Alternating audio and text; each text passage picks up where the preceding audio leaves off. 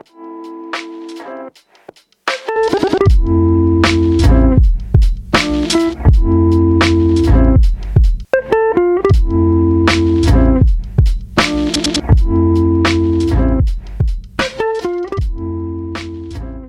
hey, hey, Diet Rioters. Welcome back to the Diet Riot podcast. I'm Alyssa Miller. And I'm Brooke Miller. We're both dietitians, Both moms, both from the Midwest, both live in Denver. And still quarantined. Still, still on Zoom calls. Although we did go on a hike together yesterday, and that was super fun. We did. That was really nice. Um, and today we have a special guest. We have Melissa from Single Mom Nutritionist joining us, and we're going to kick it on over to her to introduce herself and talk and a little bit. say her bit- own last name because we're not even going to Yes, try. I'm not going to try. Nope. Exactly. So, Melissa, if you can just introduce yourself, say your own last name, and let us know who you are, what you do, and how you became an intuitive eating dietitian specifically. Uh, let us know. Sure. So, hey, everybody. My name is Melissa Vasikauskas. I'm a registered dietitian. Wait, slow that down. Vasicassis? Vasikauskas. I'm not even going to try to do that again. I it's beautiful. Thanks. It's really not that hard if you just try it, but but it's okay. Know. You know, Brooke and I are both Millers, so that's really where it's going to stay. yeah. I hear you. sorry. No, no, that's okay. But um, yeah, like you said, you can find me on Instagram at single.mom.nutritionist. Um, so I've been a, an RD now for about three years, and I guess um, you know I would say that that my own journey on intuitive eating kind of led me to this place. So while I was in college for nutrition, I was also pregnant, and up until that point, I've have always kind of had a wacky relationship with food myself. Um, yeah, I, I struggled myself with with dieting and, and kind of being obsessed with food. And then when I got pregnant, I said to myself, I said, okay, I'm not going to be counting calories anymore. I'm not doing any of this because I was so nauseous that I, I just couldn't control what I was eating. I was just trying to eat whatever I could eat when I could eat it. And I kind of just took on this attitude like, I'm just going to eat whatever I want whenever I want to eat it because that's all I have the capacity to do right now. And Mhm. to my surprise, um, my life became so much less stressful without all of the counting and the dieting. And after I had my daughter, um, I obviously I was so busy, as you guys, as you girls know, um, just super busy with a brand new baby that I kind of never went back to the dieting life because it was just so much less stressful that way. And to my surprise, um, I didn't gain like a hundred pounds like I thought I was going to do when I quit the diet life. Um, I was so much more in tune with my hunger and fullness. Um, and I was able to really trust my body and start listening to it. And then while I was going through that, I was also going to school for nutrition. So also learning on a microscopic level what nutrition was doing inside of our bodies. So I, it, throughout that process of, of kind of um, stumbling upon intuitive eating without it without knowing that it even had a name for it coupled with my now becoming educated on the topic i i developed this newfound sense of appreciation for nutrition that those two things happening together kind of just changed my whole outlook on food and body and that's kind of where i am today it wasn't until i became an rd um, and then I kind of stumbled into the Instagram world that that what I had gone through actually had a name, and it was called intuitive eating. And I said, "Oh, other people have gone through this too. Look at that." Isn't that Mhm. so cool? Brooke and I actually have talked about that a lot. And especially in my intuitive eating journey, I had just started intuitive eating right before I got pregnant with my son, and same exact experience. Like when I got pregnant, it was like, okay, you kind of give yourself that unconditional permission to eat foods because you're pregnant. And uh, I mean, it's really sad, but why that is that we like give ourselves that permission when we're caring for another human, but not ourselves. Like how just like representate, rep, whatever that word is representative of our life and culture that we have to like we can do it for someone else but not for ourselves. But really teaching that outside of pregnancy outside of momming outside of anything is so so important. So that's actually a huge part of my story too and how important it is to get this down pat before you have kids before you move into that stage of life that everyone and their sister tells you your life has to be 100% about your kids. You're like no i can take care of my own needs too. I can really take care of myself. So and i loved what you said about you didn't know it had a name because I think a lot of people can feel that. Um, yeah. I know for me, it was like a sigh of relief. When I heard intuitive eating and what it meant, I took a dip, deep breath, like, oh my gosh, this is what I've been waiting for. I didn't know it existed. Like, thank you. Thank you for teaching me about it. Thank you for finding it. Like, this is actually how I want to live my life. I just didn't have permission before, you know? Mm-hmm. Yeah, absolutely. I know. I feel like it was crucial to work on, and I I probably started it years before I got pregnant. Um, but it just made pregnancy and postpartum. It made that aspect of it so easy because like I didn't really look at the scale and I didn't care about what my weight was, and even after I had my baby, I like never weighed myself and my just concern was to feed him and to feed myself enough. Um, but I think had I not worked on that for years, literally years before I got pregnant, I I just I can imagine where I would have been if I would have gotten pregnant five years ago and not worked on that where I would have been postpartum. I think I would have been so stressed about working out enough and burning, you know, X amount of calories. And I know I would have been. And so just to all you moms out there, especially like if you want to be a mom or or haven't had kids yet, like this is the perfect time to work on healing your relationship with food and body. Um, it's never too late. I mean, we have women in our membership who are, you know, have grown kids, and that's that's great too. So there's never a bad time to do it. But I would say it will make that aspect of pregnancy and postpartum a, just a tad easier if if you know we start working on this beforehand. But for sure, I, I mean. So much like your body changes, you get stretch marks, you grow, you get bigger, your clothes don't fit. Like mm-hmm. this is all just a part of pregnancy and if you if that's triggering for you, if that's going to cause like some sort of internal messaging and issues alongside that, like think about how amazing it would be to feel free around food and free in your own body and feel p- at peace rather than like oh no, I can't eat that. When, like Melissa said, when you're nauseous, the only thing you can eat is like carbs, right? so yeah. if carbs and sugar are demonized and then you're pregnant and you can't eat, like you literally cannot stomach vegetables without throwing them up. If you have like that food police in your head being like, oh, you're being bad, you're being bad, you're being bad. And then all the pressure culture puts on us to like lose the baby weight right away, right? Like all the celebrities who walk out of the hospital looking like they've never even held a baby, let alone birthed one. And it's just crazy what's out there. So I love that part of the story. Um, Melissa, do you, so you work with clients one on one, correct? And a group too. Mm-hmm. I got both going on right now. oh, yeah. yeah. And do you find most of your clients, are they single moms as well? Some of them are, um, not all of them. A lot of them are married. And actually, I also have a lot of women in their mid to late 20s who aren't moms um, at mm-hmm. all. And they've come to me and said, you know, um, I actually even have one client right now who is recently married, no kids, and they come to me and say, I, I want to heal my relationship with food before I have kids because I realize that this could be a potential problem. Um, mm-hmm, so that's totally, yeah, nice. Yeah, that's amazing. And I love I love your Instagram because you and we're going to get into this for sure you guys. Um this like tough love approach, strong independent woman. Like I just love the way that you show up on Instagram and who you are and obviously who you are on Instagram is who you are in person and it's just so cool to see.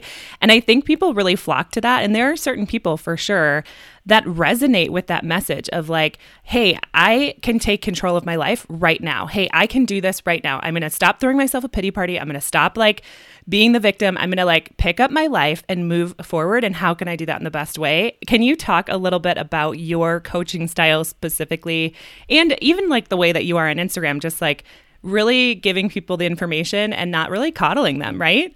Yeah. So, I mean, that's kind of how my life has been. I've always been the kind of person who, you know, something goes wrong, I just get right to the heart of matters, pick myself up and keep going. And, you know, it intuitive well, I should say when we have a damaged relationship with food, it's because of a reason, right? It like it doesn't come out of thin air. There's totally. a reason, there's something deep down underneath there. We have to dig to the heart of matters and bring it to the surface and deal with it so that we can get over it and move on. Um, so mm-hmm my first session with with a client i'll do like a, a dietary recall nothing crazy no specifics like i don't count calories or anything. I kind of just ask to get a nice big picture of what their eating is like on a regular basis um, weekdays and weekends. And i can see the very obvious holes where they're going wrong um, or I should say, what's leading to their binge restrict cycle. So we just come mm-hmm. up with ideas together to kind of like load up their day with much more food. And I send them on their way. And then as they go and do this, all of these things come up, right? The, the food police comes mm-hmm. up, the anxiety comes up. Um, we talk about very quickly, right? My mom was making a comment about this, right? Okay, mm-hmm. boom, let's talk about that. Let's get right into it. Um, and just, I, I, we get right to the heart of matters really right away. So typically the second session is okay, tell me about your childhood. What was the eating style like in your childhood? Did you have siblings? Did you, were foods, um, hidden? Were certain foods forbidden? What was the dinner table like? Did you have older siblings who ate everything and you felt a sense of food scarcity? And this all comes up very early in the beginning. Um, and I, I, I joke and say, I always say, I'm not trying, I'm not going to try to make you cry, but it's probably going to happen.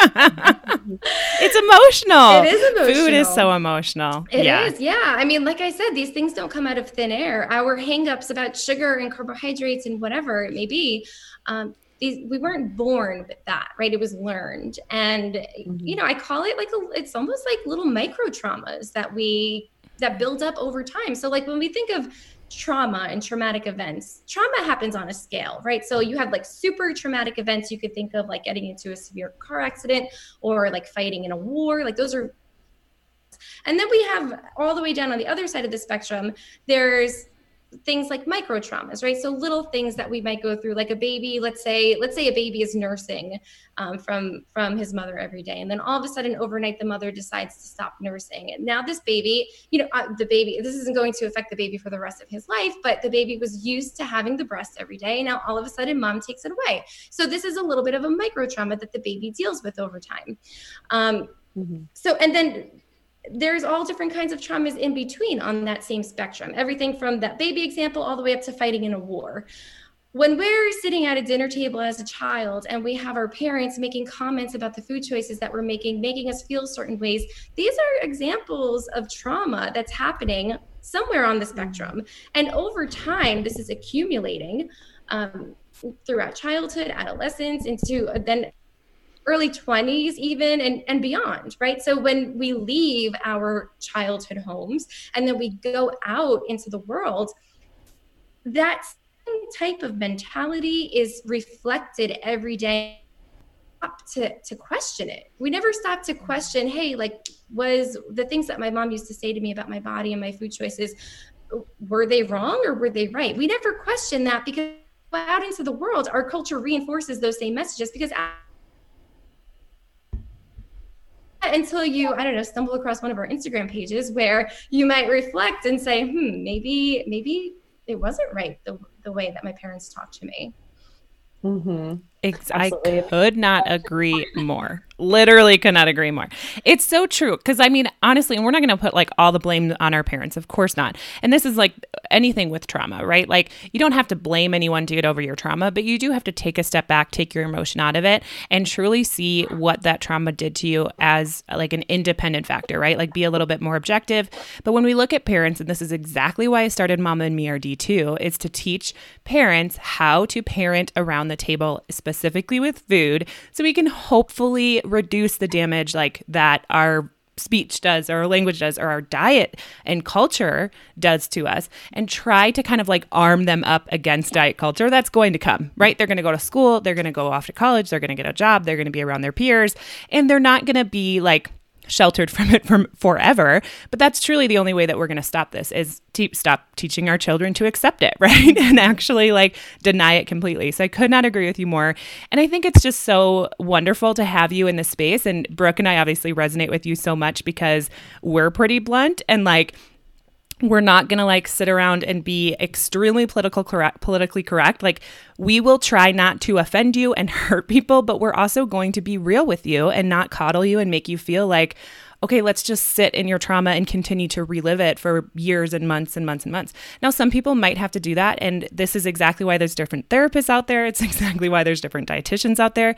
You need to find someone and brooke and i have talked about this all the time with therapy. You need to find someone that works with you and not against you. Doesn't make things worse or inflame things, but actually helps you. And like you said, of like, I'm not going to try to make you cry, but it's probably going to happen. Like, I know that this might be painful for you. We're not trying to make it painful, but you can't avoid the pain. You have to go through it, right? Or at least I think that's our mentality as the three of us at least is like you have to work through the pain not try to avoid it. And honestly that's why cope with your emotions without necessarily using food is one of the principles of intuitive eating. It's like hey you need to figure out a way without using food to handle your emotions and your stress and your anxieties because so many of us are so focused on using food because that's what's put in front of us all the time in culture. So um, i just think that can be really powerful. And the fact that people can have control over their life again and not feel like food is controlling them and actually step into a place of like hey i i get to decide i get to listen to my own body i get to make these decisions which is really powerful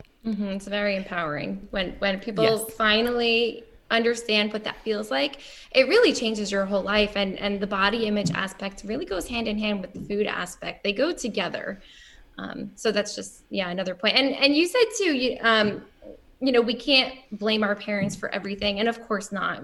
It's not their fault that they also grew up in the same culture we grow up in. And I always remind my clients, like, listen, we're not here to talk smack about your mom and dad. Uh, there's no mm-hmm. doubt in my mind that your mother and father loved you. Um, yep. They were just operating within their capacity of understanding. And, you know, we, we all get got the same message from diet culture. We all continue to get the same messages from diet culture that if you are in a larger body, you are not worthy of respect or dignity, you are stigmatized against. These messages are reinforced in our culture over and over. So when we have a parent who is is viewing or watching their child eat maybe too much of something um, or their child is gaining weight and the parent gets triggered what their parent the parent is trying to protect the child from totally. these these messages of diet culture the, the parent is trying to pr- protect the child from being disrespected from being bullied et cetera et cetera um, and and the mm-hmm. way that the our parents thought to do that was by making us feel certain ways about our food choices or our bodies and I tell all my clients that, like, I just put it flat out there. I said, what your parents should have done was teach you how to be confident, how to be assured, sure of yourself, and how to stand up to these bullies, regardless of what your body size was. Mm-hmm.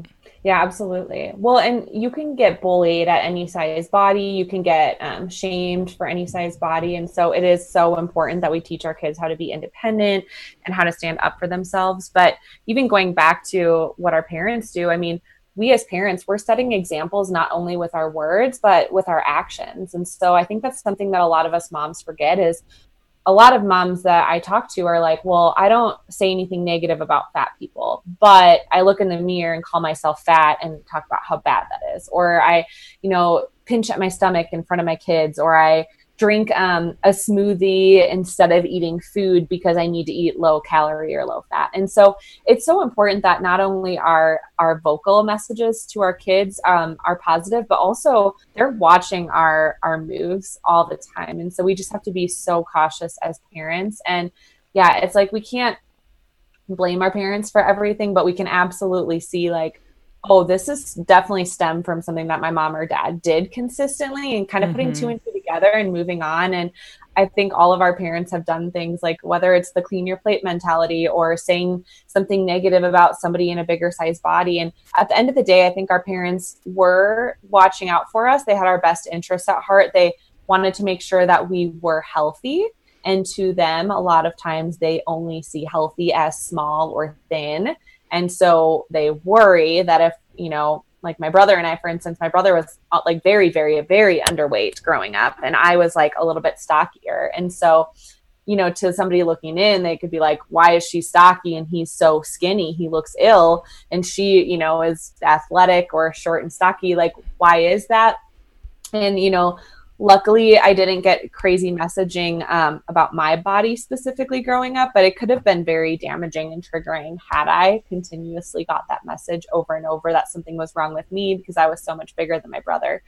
Now he's way bigger than me because he's like all muscle and six four but he's like an mma mma fighter. Yeah. He's our personal bodyguard you guys. Just let uh-huh. me know. Yeah but going back to to the messaging um, i think that the intuitive eating message can be interpreted from in so many different ways. And i think it's great that there are so many dietitians out there with the same message because at the end of the day i think we all are in agreement with weight stigma and thin privilege and what intuitive eating is and that diets don't work. I think we all agree with that.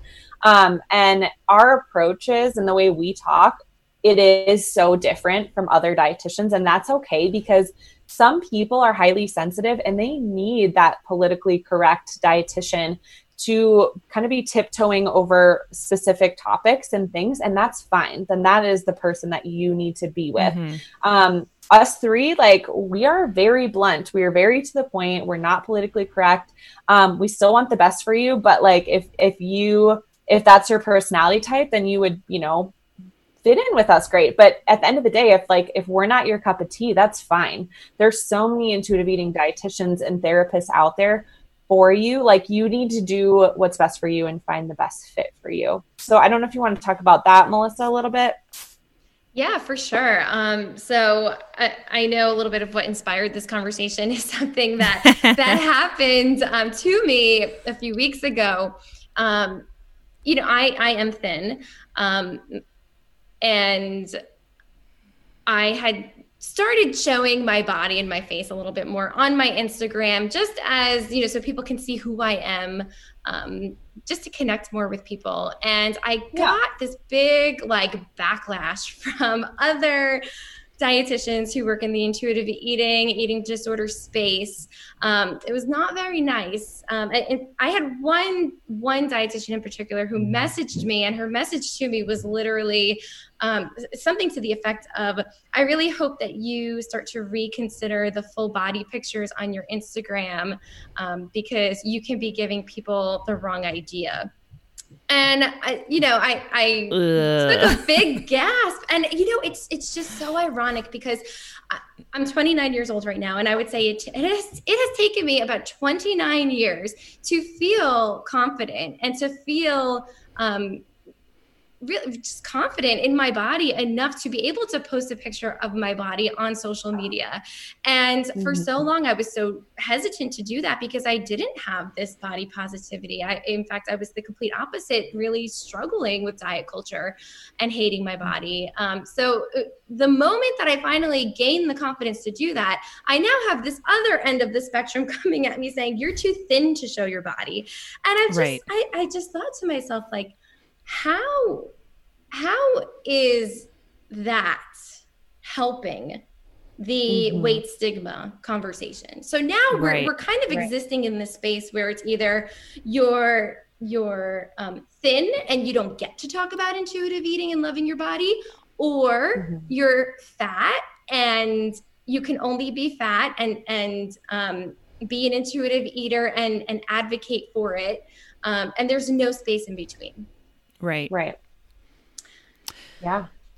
I loved I, on your Instagram story. So I'm the one. I mean, I've we wanted to have Melissa on for a long time, but after that story, for sure. And we actually have been booked up for a long time. So I we were waiting until we had space to invite her on. But after watching your stories, I just f- so resonated with that because it can be really a toxic environment to be a dietitian, even in this space of feeling kind of living this um this kind of like walk this line basically between talking to who we want to talk to and helping the people living their life every day, feeling ashamed of their body and ashamed of their food choices, and really struggling to actually wanting to live their life because they're afraid that they're too big to do it or they're afraid that they will be judged for what they're eating or whatever. And those are the people we're helping, right? The people who were just like us a few years ago before we learned intuitive eating. This is who hmm. we're helping. And yet, living in this space, being a dietitian in this space, you get shot from all different sides. You're either too big, too small, right? Like I've gotten comments for sure about being, are you sure you're a dietitian? You're kind of on the big side. Like, and then I've gotten other comments, especially like you, like, oh, you better acknowledge your thin privilege and you better, da da da, like all this stuff.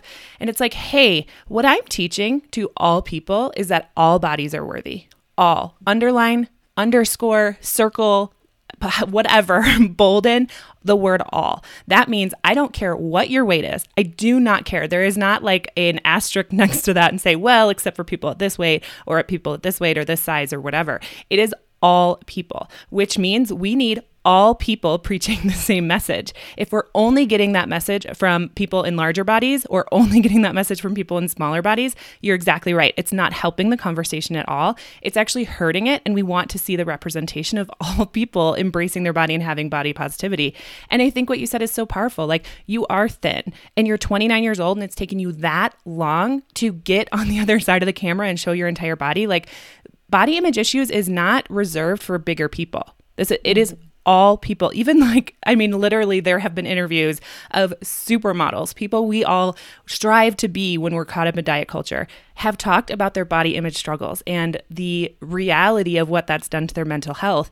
And they all have the bodies that we're all wanting and asking for, right? Like it, it is not, it is such a mental image issue. And actually, Brooke, I think you did an awesome reel the other day about like looking at photos of yourself. Can you talk a little bit more about that reel on Instagram and what you kind of your message behind that? Yeah, I think just something that I hear so like so often is I looked back at a picture of me from high school and oh my gosh, I was so thin back then. But then you really think back to that time in your life did you think you were thin back then? Because I remember I've done that so many times. I look back at pictures of me from high school and think, oh my gosh, I was so skinny back then. But at the time, I was so caught up in my legs are bigger than everyone else's on my team. Like everybody else is tall and skinny, and like all my friends in high school were all skinnier than me. And like I was, I was the big friend in high school, and I'm not even in a large, a larger body, but like, you know, growing up, I always felt, um, I always felt bigger and then yeah you could look back at pictures of you yourself in high school and think oh my gosh i was so skinny. And it's like the cycle it keeps going. And then you're in your 30s and you see pictures of you in your 20s and think oh my gosh i was so skinny back then. And then you go back to that place mentally no i thought i was big there. And it's just like it's ongoing. And I think it is something we need to talk about is we all struggle with body image issues. We've all had our issues regardless of what size body we're in. Now there is a difference between like thin privilege and um, fat phobia. Like we did an, a whole episode about that. And I think it's fine to acknowledge like we have thin privilege. Like we can go into a store and we can buy clothes. We can buy one airplane seat um, and fit in it comfortably and other people can't. And and people who can't are definitely stigmatized i mean they they are not treated as equal and that that absolutely is a problem. And that is something that we should be talking about as dietitians. But we also have to keep in mind dietitians in this country are primarily white thin women. Like that that's yeah i hope that changes. But at this point like if people are getting at us and hard on us for being in normal sized bodies um, I mean, you have to look at the profession as a whole. That's like looking at all doctors and saying, like, well, only, you know, like only the fat doctors should be teaching us about heart disease, not the skinny ones. Well, if 98% of the doctors are in normal size, but like it just, I don't know. It's, it's a hard, it's a fine line. And I feel like it can definitely like a pendulum swing really, really quickly um, I think that being politically correct in this space is expected from all dietitians and therapists. And when we're not as politically correct as others, um, it can be a huge turnoff and, and dietitians can come at us hard. And yeah, it, we can be, we as dietitians too, like we are typically type A personalities. And I just think that um, people aren't in, aren't afraid in this space to get vocal at each other. And tear each other down, which is sad too. Well, the, and the truth of the matter is, is you're going to offend someone in this world. If you are, if you go into this world and say, okay, I'm not, I'm going to live my life and I'm not going to offend anybody, you're not going to live a life.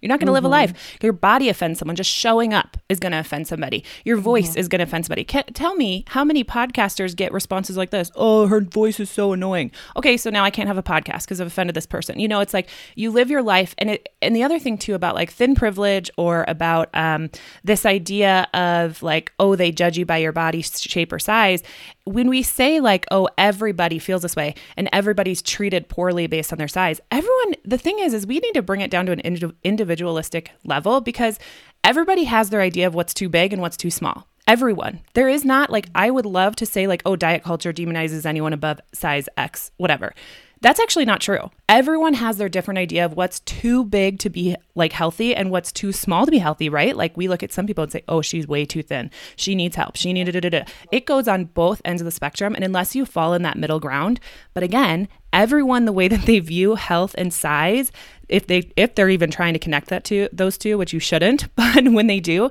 has a yeah. different idea of what that is so it's silly to think that someone's coming at you melissa and saying oh you're too thin or whatever when someone else may be saying the exact opposite or especially with me like i'm right there on that cusp that i feel like people could say go either way with me and so it's mm-hmm. like everyone has their own idea. So, hey, why don't we step back, talk to the people who need to hear it from us, and those people speak their like idea of what they've lived, their experience in life, and let everyone live their life and stop getting so offended because you need to focus on your own paper or your own people that you're able to help. You can't go into the space and make everyone just like, you know, we say this all the time if two people exercise the same way and um, ate the exact same way, their bodies would look different. That's how our voice is here on earth, right? Like that's why we're all needed. That's why we all need to speak and and teach and do what we're good at in the way that we're good at, so we can actually help other people and be helped, right? Like that's that's the goal is to all be ourselves and be proud of who we are without obviously trying to be a jerk in the world. Mm-hmm. Yeah, and I was just going to say too, you know, the the activist piece of this. Um, I'll probably get some hate for saying this, but that's who I am. Right? I'm just going to put it out there. I can already mm-hmm. feel them coming after me. Uh, the the activist part of this um, is not always necessarily something that should be even discussed with our clients. Um, right. The the activism portion of this, right? So we know about the disparities in the healthcare system. We know how the healthcare system is structured in a way that stigmatizes against people in larger bodies.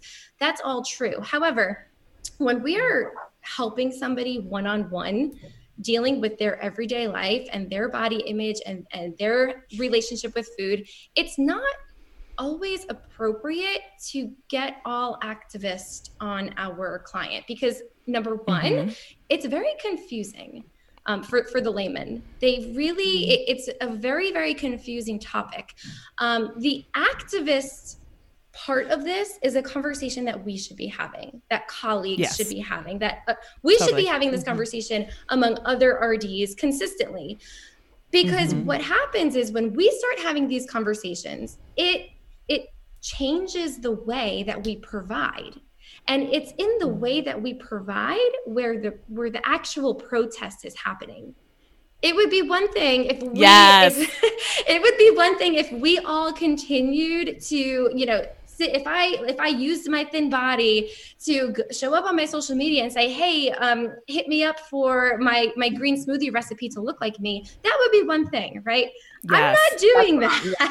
if I was doing that, I could understand where where the vitriol was coming from. But but anyway, um, the the activism portion of this is something that us healthcare providers need to be having, and then you know, if I have a mom, right? She's she's a has a full-time job. She has little kids at home and she has a terrible relationship with food. She doesn't eat anything all day. She binges every night. She just doesn't know how to get up out of this cycle. When I'm counseling her, she needs real life immediate support right now. She wants to know what foods that she she could eat, what foods to prepare, what her shopping list should look like. Um, and then we talk about the body image as it comes up, the food issues as it comes up. It's not appropriate for me to sit down with a client one on one and get into all of this activism about the, the disparities in our healthcare system. It, it doesn't help the layman, it doesn't help our clients at all. And, it, you know, it, we, we live right now in this age of social media where we are making posts like activist type posts and videos for likes and comments um, mm-hmm. and and the activism part is important right we we raise awareness for it um it, i uh, I equate it to like you know when when you're at a protest, right? You're marching down the street, you have signs in your hand, and you're chanting whatever it is that you're chanting. That that doesn't actually change anything. It's important, right? Because we're bringing awareness, but that's not where the change happens. The change happens in how we talk to people and how we treat other people. It happens in the day-to-day decisions that we begin to make, the ways that we change, the ways that we interact with our children. That's where the real protest happens. And that's not always necessarily something that you can shout on social media for likes and comments. But when we have this polarizing activist versus non-activist, it that's not a desirable um, response that or that's not a desirable reality that people want to accept people like being loud and sometimes being loud is detrimental Right. Mm-hmm. No, I think you're exactly right, Melissa. That example of like shouting the protest, it is important. It's a part of it. It's absolutely part of it. But the, you're right. That's not signing any different laws. You're not signing it you're raising awareness so that other people raise awareness and start asking the right questions and start looking down the right avenues and start pointing their direction and their activities towards that and movement in that. Like that's how we change our conversations. We think and we research and we learn and then we act. And the act is actually, you're right, very quiet in a way of like how we treat each other on day to day basis, what type of laws are written, whatever, however that goes. But I loved what you said of like, that's actually the protest, teaching our clients, being there for our clients, supporting our clients, and doing the work with them one on one on Zoom or whatever is actually the protest. Because what that does is in teaching them, instilling the body confidence, and really giving them the tools to make their own decisions, it becomes the protest because then they can say no to diets. Then they can make their own choices. Then they don't feel out of control around food, which means that the diet culture, diet world can't control them anymore. And that's where the change truly happens. And I'm 100% with you because I think like it is important to have the activist conversations amongst dietitians or therapists or in that space, absolutely. But when you start pointing that at people, they get really overwhelmed, right? Like they're going to start to feel way too overwhelmed and just be like, hey, I just didn't know how to stop binging at night. That's all I'm here for. And that's where they need to start. That's where we all started. And, and I say this all the time in our membership, we've harped on this. It is not your job, listener, okay? It is not your job to change the world right now. It is your job to change your relationship with food and your body.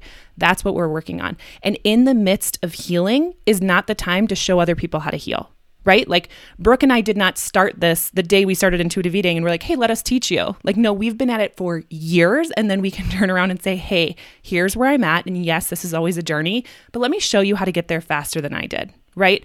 In the midst of healing, and especially like we talked about earlier, the traumas, the big T traumas, the little T traumas, whatever that looks like for you, isn't necessarily the time to turn around and try to teach other people or educate other people because you're not even there yet. And that's okay. Be where you're at today and work through that. And I think so many of us are trying to do it all at once. and really, if our end goal, and I think all three of us agree with this, if our end goal is to completely dismantle diet culture, it's not going to happen in a day right? We need to train people and teach people and be the light in the world and show other people what it looks like to not even be affected by diet culture. Like I can continue living my life and say no to diets and not even worry about it and have body confidence and and have good choices in my body for my body alone and not listen to some influencer or feel bad when some influencer says I need to buy X, Y, or Z for $50 a month, blah, blah, blah, blah, blah.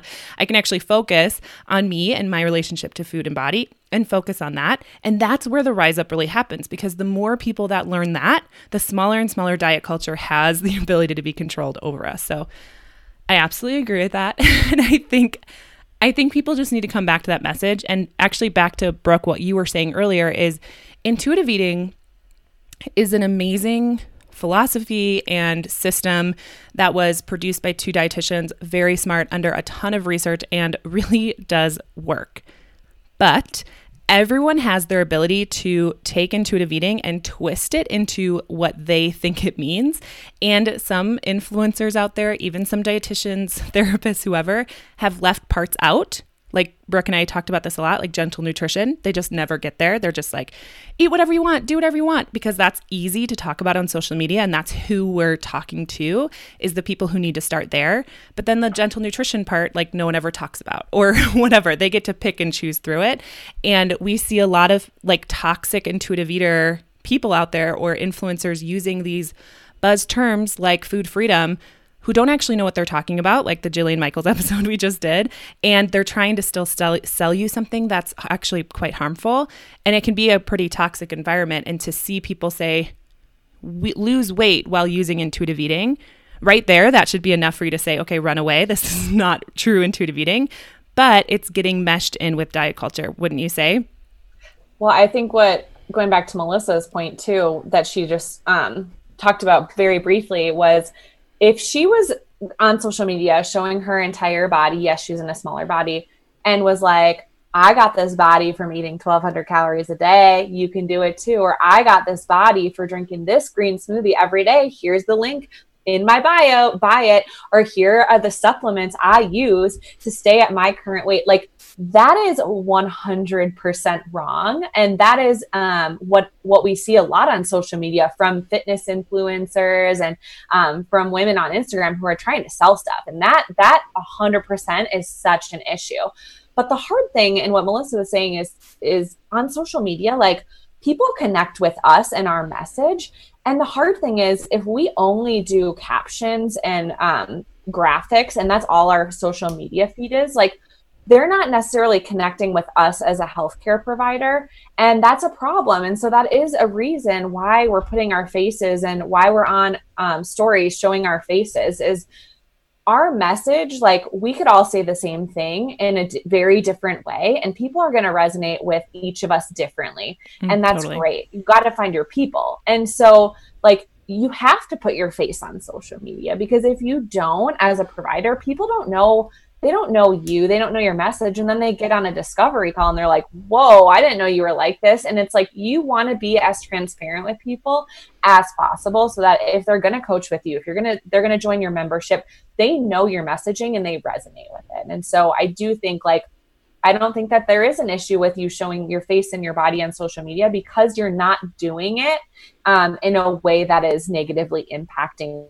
clients. And I think, mm-hmm. again, like for sure people use that to their advantage. And that is something that we are trying to dismantle and and warn our clients like hey just you know if you see people on on the media telling you that you know they drink this skinny tea detox and they lost 50 pounds and that's why they have a flat tummy like be aware and run.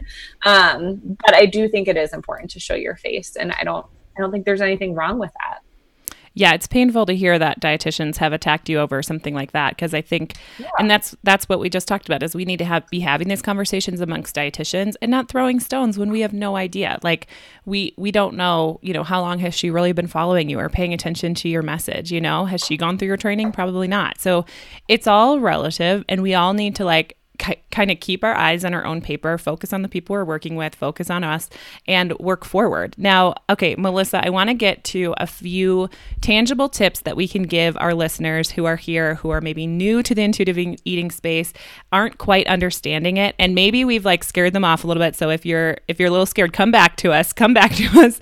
Um, we are here to help you guys, and this is the thing: is as providers and as dietitians, our focus will always be our clients and helping them get to a place of food freedom and feeling super confident so that they can pass that on to other people in their life, right? So, Melissa, with the clients you work with, what are some of the first few things that you work on them with, um, mindset wise or food wise? What does that kind of look like? Walk us through maybe just one or two tips for our listeners to take home with them today.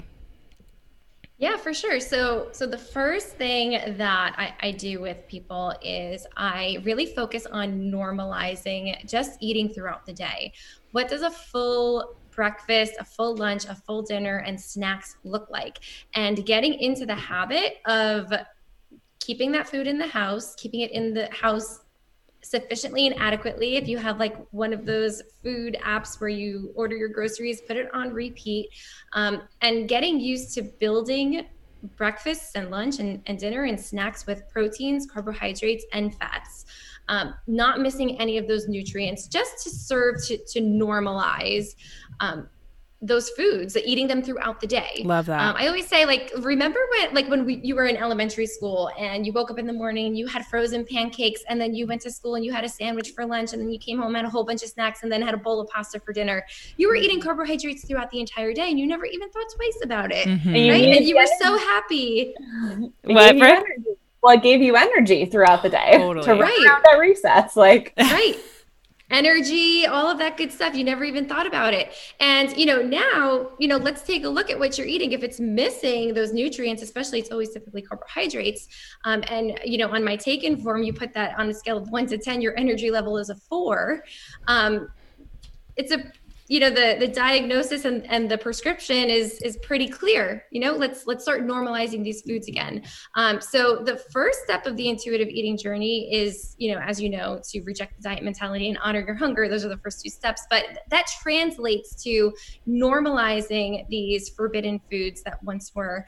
And once once we can't really get deep down into the the nitty gritty stuff of, of the psychology and the emotions behind it until we start eating these foods again. Um, so that's the first thing. Um, get just start eating. Eat throughout the entire day. yeah. the whole day. Well, I love that too because it fights that food scarcity mindset that we can have of like, mm-hmm. oh, I, you know, I have to eat dinner tonight and I have to eat this like snack after dinner because I can't eat first thing in the morning or I won't have breakfast or I mm-hmm. don't, you know, I love that because it really does fight that kind of mindset of that food isn't available or you can't be eating at certain times of the day. This is normalizing um, the schedule of eating and knowing that it's enough throughout the day and not just in the second half of of the day. So that's excellent. And sorry, go ahead with more. The second thing that I would say is with regards to the social media influencers um, promoting super low calories and just that with regards to the bombardment of, of advertisements that we get on our social media feeds with the, the body types and the intermittent fasting and keto and this pill and that pill. If something is is making you feel like like you wish that you were in a smaller body or like you need to do that thing or follow this person to change the shape of your body you know right it's not sitting right.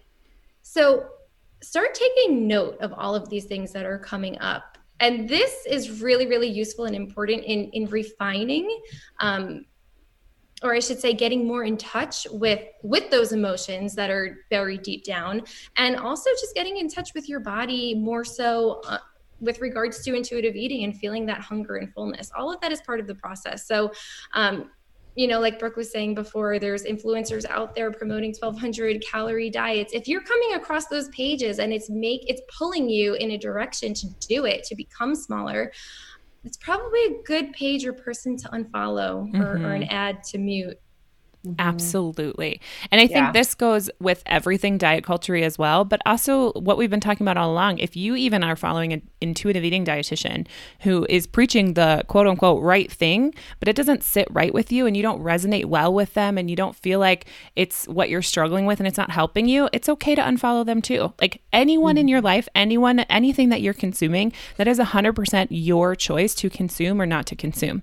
And just to like let you in on what's going on is marketing is very real. And a lot of times it doesn't feel like marketing, but people are selling you to stay, selling you to watch their stories, continuing to like, um, uh, tease you with more information or discounts or sales or da da da da da. All this stuff is coming at us all the time. So it might feel like almost like life threatening or like I have to. You don't have to. You don't even have to turn on Instagram. You don't have to turn on your phone. I watched a vlog the other day that someone was in a country that they didn't even have internet. And I was like, well, that kind of sounds nice. Maybe I'll visit it. so, just a reminder for all people out there yes, filter your content. Filter your content. I go through once a week minimum and delete or mute or whatever some accounts or people on, on social media specifically that just make me feel icky. I don't know how else to say it. it's just, it can make you feel icky about yourself. And I think that's really, really an excellent place to start. Um, mm-hmm. Melissa, any last words you want to leave us with and um, let us know before we let you go? But let us know also where uh, people can find you if they want to work with you, what's going on over in your neck of the woods over there at Single Mom Nutritionist. Let us know. Yes, I just want to say if you have been thinking about doing the intuitive eating journey, but you're still kind of on the fence, playing with another diet, um, not quite ready to take the leap, if you need a sign, consider this the sign. Just do it. Just try it. How, I mean, think how many times do you want to bang your head up against the wall and try a new diet and a new diet and do the same thing over and over and over again? Um, intuitive, it, I know it's like, in the health and wellness space, you always hear, "Oh, this is different." This is really different. like intuitive eating is it's actually different. Yes. It's not key. It's like keto and intermittent fasting and paleo and whole 30 and weight watchers all of those things are just it's like gatorade right there's a whole bunch of different flavors but at the end of the day they're all gatorade right intuitive eating is a totally different beverage there's no it's really really different so if you've been, you know, I, I, don't know, on the fence, consider this your sign to just do it. Jump two feet in. You will not be sorry. Um, and again, you can find me at single.mom.nutritionist. Awesome. And you're accepting one on one clients. And is your group program still open or doors closed on that? That one's closed, but I will be opening up another one in a few weeks. Um, I'll start putting that out there. So, yeah, for one on one or for group, you can come on over and join me if you want some tough love. awesome. Yeah, that tough love approach, that real. I mean, I loved you said something on your Instagram the other day that you were like, we get right to it right at the beginning. Like, we're not messing around. We're not like tiptoeing up to it weeks after weeks. And honestly, it's kind of like, in my opinion, as a type A, type eight on the Enneagram, like, yes, like, don't waste my time. Let's get to it so I can like get going on this intuitive eating journey and work through it in three to six months or whatever, you know? And Brooke and I always talk about how intuitive eating is a journey, you guys. It's never over, but yes. it is really, and that's something you won't hear from other diets. They're always like, oh, just do mm-hmm. it and it'll be fine. Do like, it for 30 days. Ignore yes. what happens on day 31 and on. That's yeah. not our problem. And then come back to us. and then come back to us when that fails, because it will. Exactly. And intuitive eating truly is like, hey, once you learn this, this is the only thing you're going to need. And you're not going to have to continue buying things or paying for things or whatever. So, mm-hmm. and um, I loved what you said. Consider this your sign. Melissa is super into like signs and like the, um, oh, I, astrology, right? Yes. Oh, I, I love it. I, am no, I'm no astrologer, so don't follow me for astrology. But I'll have a, a conversation with you about it because I do love it. I enjoy listening to it because I don't get that information anywhere else, and I'm always like, oh, what did you have to say? Ah, my Leo brain. But all right, you guys, thank you so much for tuning in, Melissa. Thank you so much for being here, and uh, we'll link Thanks everything. Yeah, we'll link everything below in the show notes so you can hook up with her there. And uh, yeah, thanks for listening, you guys. We will see you next week. Bye. Bye. See you later. See you later. Bye.